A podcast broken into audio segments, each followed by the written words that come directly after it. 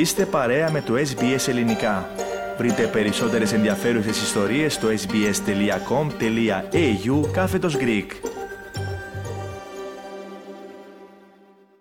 Πρόταση δυσπιστίας κατά της κυβέρνησης κατέθεσε ο ΣΥΡΙΖΑ μετά τις τελευταίες εξελίξεις στην υπόθεση των υποκλοπών.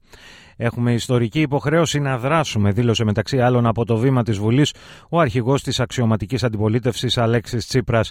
Ως ευκαιρία χαρακτήρισε την πρόταση δυσπιστίας ο Κυριάκος Μητσοτάκης προκειμένου να γίνει σύγκριση τετραετιών.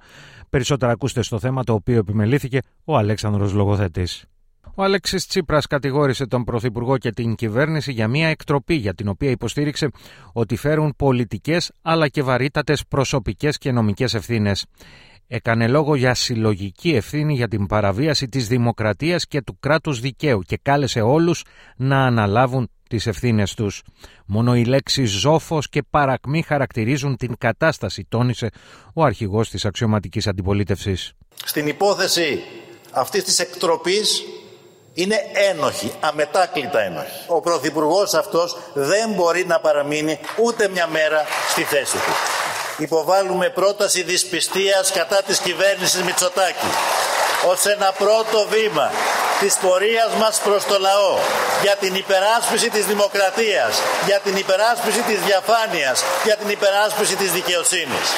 Σημείωσε πως ο Πρωθυπουργός θα αναγκαστεί να δώσει εξηγήσεις ενώπιον της Βουλής, η οποία θα αναγκαστεί να αποφασίσει, αν και έσπευσε να προσθέσει πως όποια κι αν είναι η απάντηση, είμαι βέβαιος ότι σύντομα την οριστική και την ορθή απάντηση στο ερώτημα θα δώσει ο ελληνικός λαός.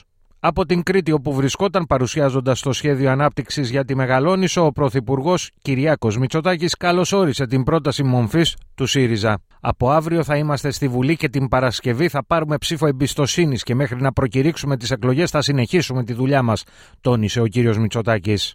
Σήμερα μάλιστα, σήμερα μάλιστα ο κύριος Τσίπρας έγραψε μόνος του τον πρόλογο της ήττας του, καταθέτοντας πρόταση δυσπιστίας προς την κυβέρνηση. Να είναι βέβαιος όμως ότι αυτή η πρόταση δυσπιστίας θα μετατραπεί σε πρόταση της δικής του απιστίας προς το λαό. Καλύπτει ακόμα ο αρχηγός της αξιωματικής αντιπολίτευσης τους δύο υπουργούς που κατηγορούνται στο ειδικό δικαστήριο. Μας είπε ο κύριος Τσίπρας, υπάρχουν δικαστάσεις της Αθήνας. Ναι, αλλά δικάζουν τον κύριο Παπά και τον κύριο Παπαγγελόπουλο. Και τον κύριο Τσίπρα, εγώ δεν επιλέγω τη σύγκρουση, επιλέγω τη σύγκριση. Στη χθεσινή συζήτηση στη Βουλή, ο Αλέξης Τσίπρας μίλησε για το φάκελο που παρέλαβε την Τρίτη από τον επικεφαλής της Ανεξάρτητης Αρχής Διασφάλισης του Απορρίτου των Επικοινωνιών, ΑΔΑΕ, Χρήστο Ράμο. Ο κύριος Τσίπρας είχε ζητήσει τη διεξαγωγή έρευνας από την ΑΔΑΕ σε σχέση με τις παρακολουθήσεις. Ο φάκελος περιείχε τα παράνομα έργα του σκοτεινού παρακράτους που αίσθησε ο κύριος Μητσοτάκης. Περιείχε το σκοτάδι που έχουμε υποχρέωση να διαλύσουμε, είπε μεταξύ άλλων ο αρχηγός της αξιωματικής αντιπολίτευσης. Ο Υπουργός Εργασίας κύριος Κατιδάκης, για τον οποίο ο κύριος Πρωθυπουργός από αυτό εδώ το βήμα μας έλεγε «Μα πώς είναι δυνατόν», ο αρχηγός του Γενικού Επιτελείου Εθνικής Άμυνας ο κύριος Φλώρος, εξίσου μας έλεγε «Πώς είναι δυνατόν» και ντροπή μας που το θέτουμε ως ερώτημα, ο αρχηγός του Γενικού Επιτελείου Στρατού ο κύριος Λαλούσης, ο πρώην Σύμβουλος Εθνικής Ασφάλειας ο κύριος Διακόπουλος, ο πρώην και ο νυν επικεφαλής της Γενικής Διεύθυνσης Εξοπλισμών, ο κύριος Λάγιος και ο κύριος Αλεξόπουλος. Και η απάντηση που έλαβα σε αυτόν τον κλειστό φάκελο, επίσημα, ήταν έξι στα έξι. Εκ μέρους της κυβέρνησης απάντησε ο Υπουργός Επικρατείας Γιώργος Γεραπετρίτης, ο οποίος τόνισε πως η κυβέρνηση ευγνωμονεί την αντιπολίτευση για την πρόταση δυσπιστίας, καθώς είναι νοπές οι δύο διακυβερνήσεις και η αντιπαράθεση θα είναι πολύ προφανής, όπως είπε χαρακτηριστικά.